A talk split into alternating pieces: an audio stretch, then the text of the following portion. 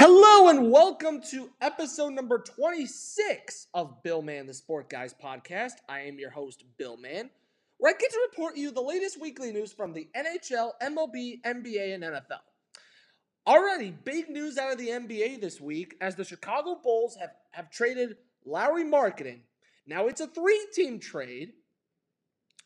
They trade, the Bulls trade Lauri Markkanen to the Cleveland Cavaliers. The Portland Trailblazers, who were the third team involved in this, they get forward Larry Nance Jr. from the Cavaliers. And the Bulls get forward Derrick Jones Jr. from Portland, a future first round pick and a future second round pick. So, by future, pretty much means we don't know exactly what year yet, but you know, I wish Lauri Markkanen nothing but the best, and hopefully he shines well with the Cleveland Cavaliers. But I think this is a solid trade overall for all three teams. So if you're a Blazers fan, if you're a Cavaliers fan, if you're a Bulls fan, or if you're just a basketball fan overall, let me know on your thoughts on this trade. And now into the NFL. So we got some moves that have happened earlier as the Philadelphia Eagles have acquired quarterback Gardner Minshew from the Jacksonville Jaguars in exchange for a conditional six round pick. So Minshew, he was a rookie in 2019 who completed 60.6 of his passes for 21 touchdowns and six interceptions while going six for six. While he went one for seven last season, I believe when he goes to Philadelphia, this should help him revamp his career. And I think he'll also be a good mentor for Jalen Hurts. And I think this is a solid trade for Philly as Jacksonville continues to rebuild. And big horrible news J.K. Dobkin, Dobbins, running back for the Baltimore Ravens, has been diagnosed with a torn ACL and his season's now over. He got injured in a preseason game, and that stinks. I wish him nothing but the best, nothing but a speedy recovery.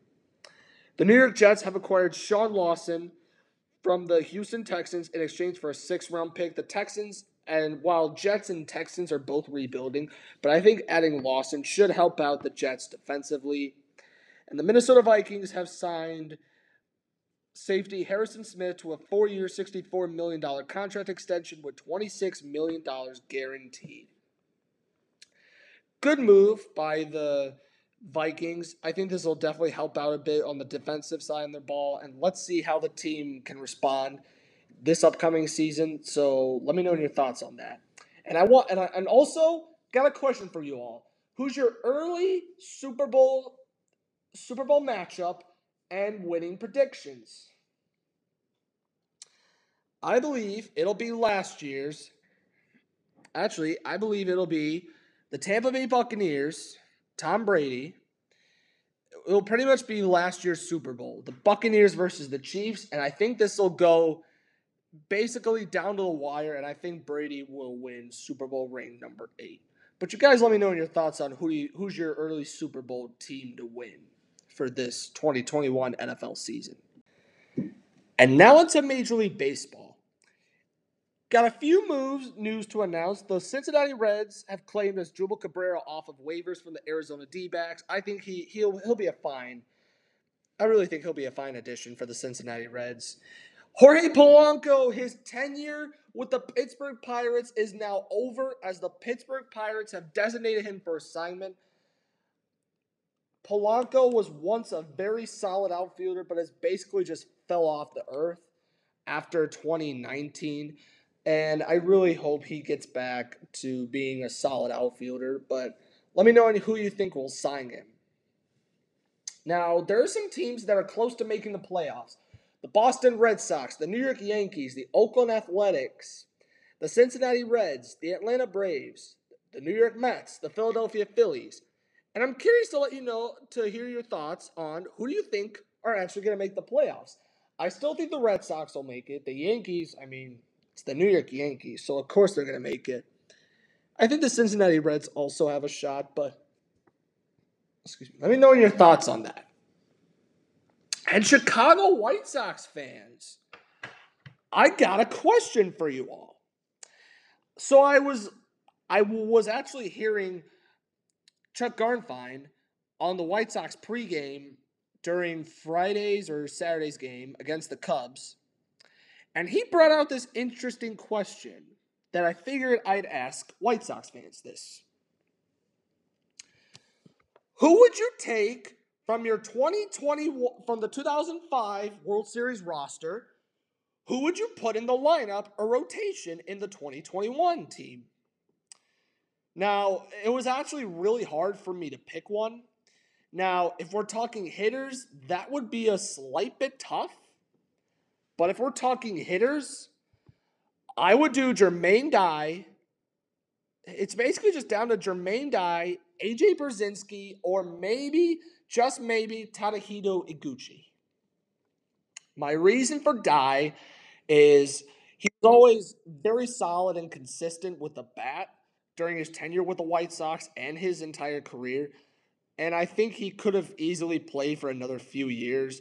But if he continued to play till now, I think he would have been a, a decent designated hitter. But then it'd be hard because with most of our good young constant hitters, it'd be hard to send one of them down just for the player. And the other is AJ Pierzynski because AJ is a good left-handed bat that I think the White Sox would want. And as for Iguchi, well, he didn't really last too long in Major League Baseball. He lasted from 2005 to 2008, so that's like four seasons. And it would have been nice to see like what easily like what could have been a really solid like Major League Baseball career. While he was definitely an all-star in Japan.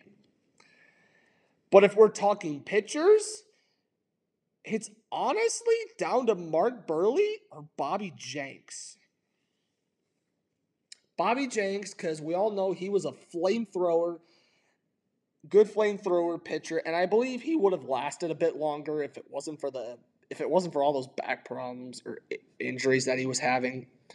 And for Mark Buehrle, he was just a really solid pitcher overall. He was a really quick one that I don't think any other major league pitcher will ever get close to.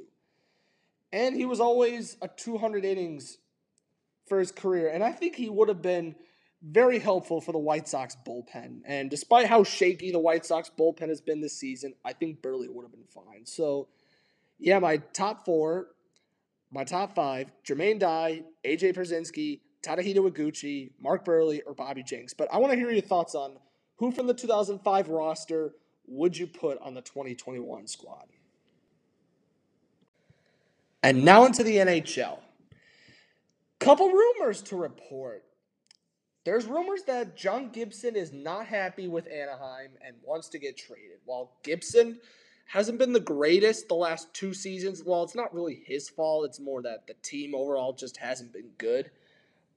But I want to hear your thoughts on John Gibson. Who do you think he'll get traded to, and what kind of value do you think he'll get? Let me know your thoughts on that one. And other rumors that Jack Eichel he switched agents and another report saying that he flew to Montreal. He packed his bags, got his sticks. Could that mean a Jack Eichel trade happening the upcoming days? It'll be it'll be a an interesting situation for the Buffalo Sabres and let me know your thoughts on that part too. And we got some free some re-signings to report. Goaltender Filip Gustavsson has signed a two-year, one a two year, $1.57 million deal with the Ottawa Senators, while Gustavsson had a 5 1 and 2 record with a 216 goals against and a 933 save percentage this season in his rookie season. I think this is a fine deal, and I believe he will be a future, bright future piece for the Ottawa Senators. And the other one, another to report is forward Sean Couturier has re signed an eight year, $62 million deal with the Philadelphia Flyers. Now, Couturier is absolutely underrated center, one of the most underrated in the game. And I and, and I like this contract, and I think he will do. He'll still do really well in Flyers, and hopefully, hopefully continue to actually bring the Flyers into a playoff streak. Not only that, but for a Stanley Cup. While he had 41 points, which is still solid in 45 games played before his season ending injury, I think he's a really underrated center, and I believe he'll do well. And one of the NHL brightest future stars in Andrei Svechnikov of the Carolina Hurricanes has also signed an eight year, $62 million deal. So I guess it wasn't too awful for the Hurricanes to lose Dougie Hamilton because they threw most of that money to Svechnikov, and that's a steal. That's a really good steal and a deal for the Carolina Hurricanes. At 21, Svechnikov, not only did he had 42 points this season, and yeah, he had eight points in the playoffs, but he also scored a couple highlight reel goals. He did the lacrosse goals, and man, oh man, is that awesome. While I think Svechnikov is doing just fine in Carolina, and I think he'll be a Hurricane for life, and it looks like he will just continue to dominate. He is one of my favorite players, and he's also like one of the brightest stars of today's game. And speaking of the NHL resigns, there are still some free agents. And I'm going to announce you. Oh, and I apologize. There's one more signing I have to report. Derick Brassard signs a one year, 875K with a 25K, 825K, excuse me, which, which by the way, means $825,000 to the Philadelphia Flyers. Good depth. He'll, he'll be a decent third line center for the Flyers. Don't got too much to say. And I'm hoping he stays with one team because if he bounces around, that might be a bit tough. Okay, and now we're going to get to the top remaining NHL remaining unrestricted free agents. So the free agents that are still available are Artem Anisimov, Tyler Bozak, Zdeno Chara, Jason Demers, Ryan Donato, Devin Dubnyk, Alex Galchenyuk, Nikita Gusev, Erik Gustafsson, James Neal, Tuukka Rask, Tobias Rieder, Bobby Ryan, who by the way is still out four to six months with a hip injury, Marcus Sorensen, Eric Staal, and Sammy Vatanen.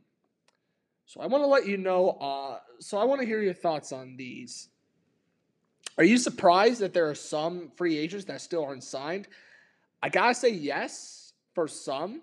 The ones that I'm still surprised that really hadn't signed a contract were Sammy Vatanen, Eric Staal, James Neal, Alex Galchenyuk, Nikita Gustavsson, Zdeno Chara, and Dirk and um, Tyler Bozak. I'm surprised they haven't even signed.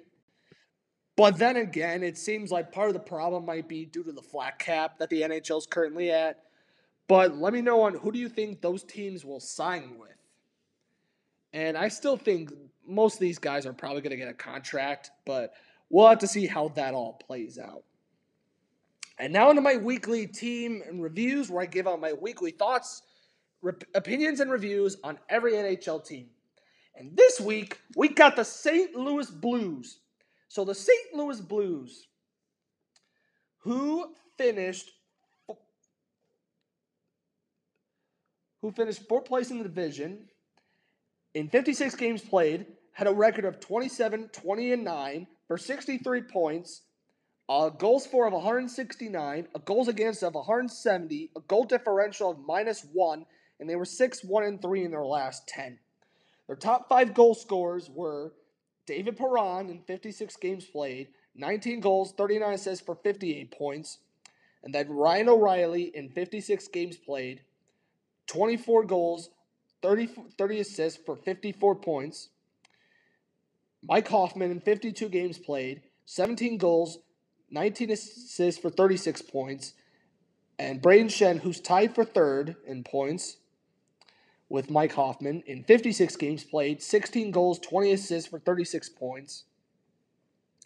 And then Jordan Kyrou in 56 games played, 14 goals, 21 assists for 35 points. And then Torey Krug the honorable mention, and also rounds up the top five in goal scoring.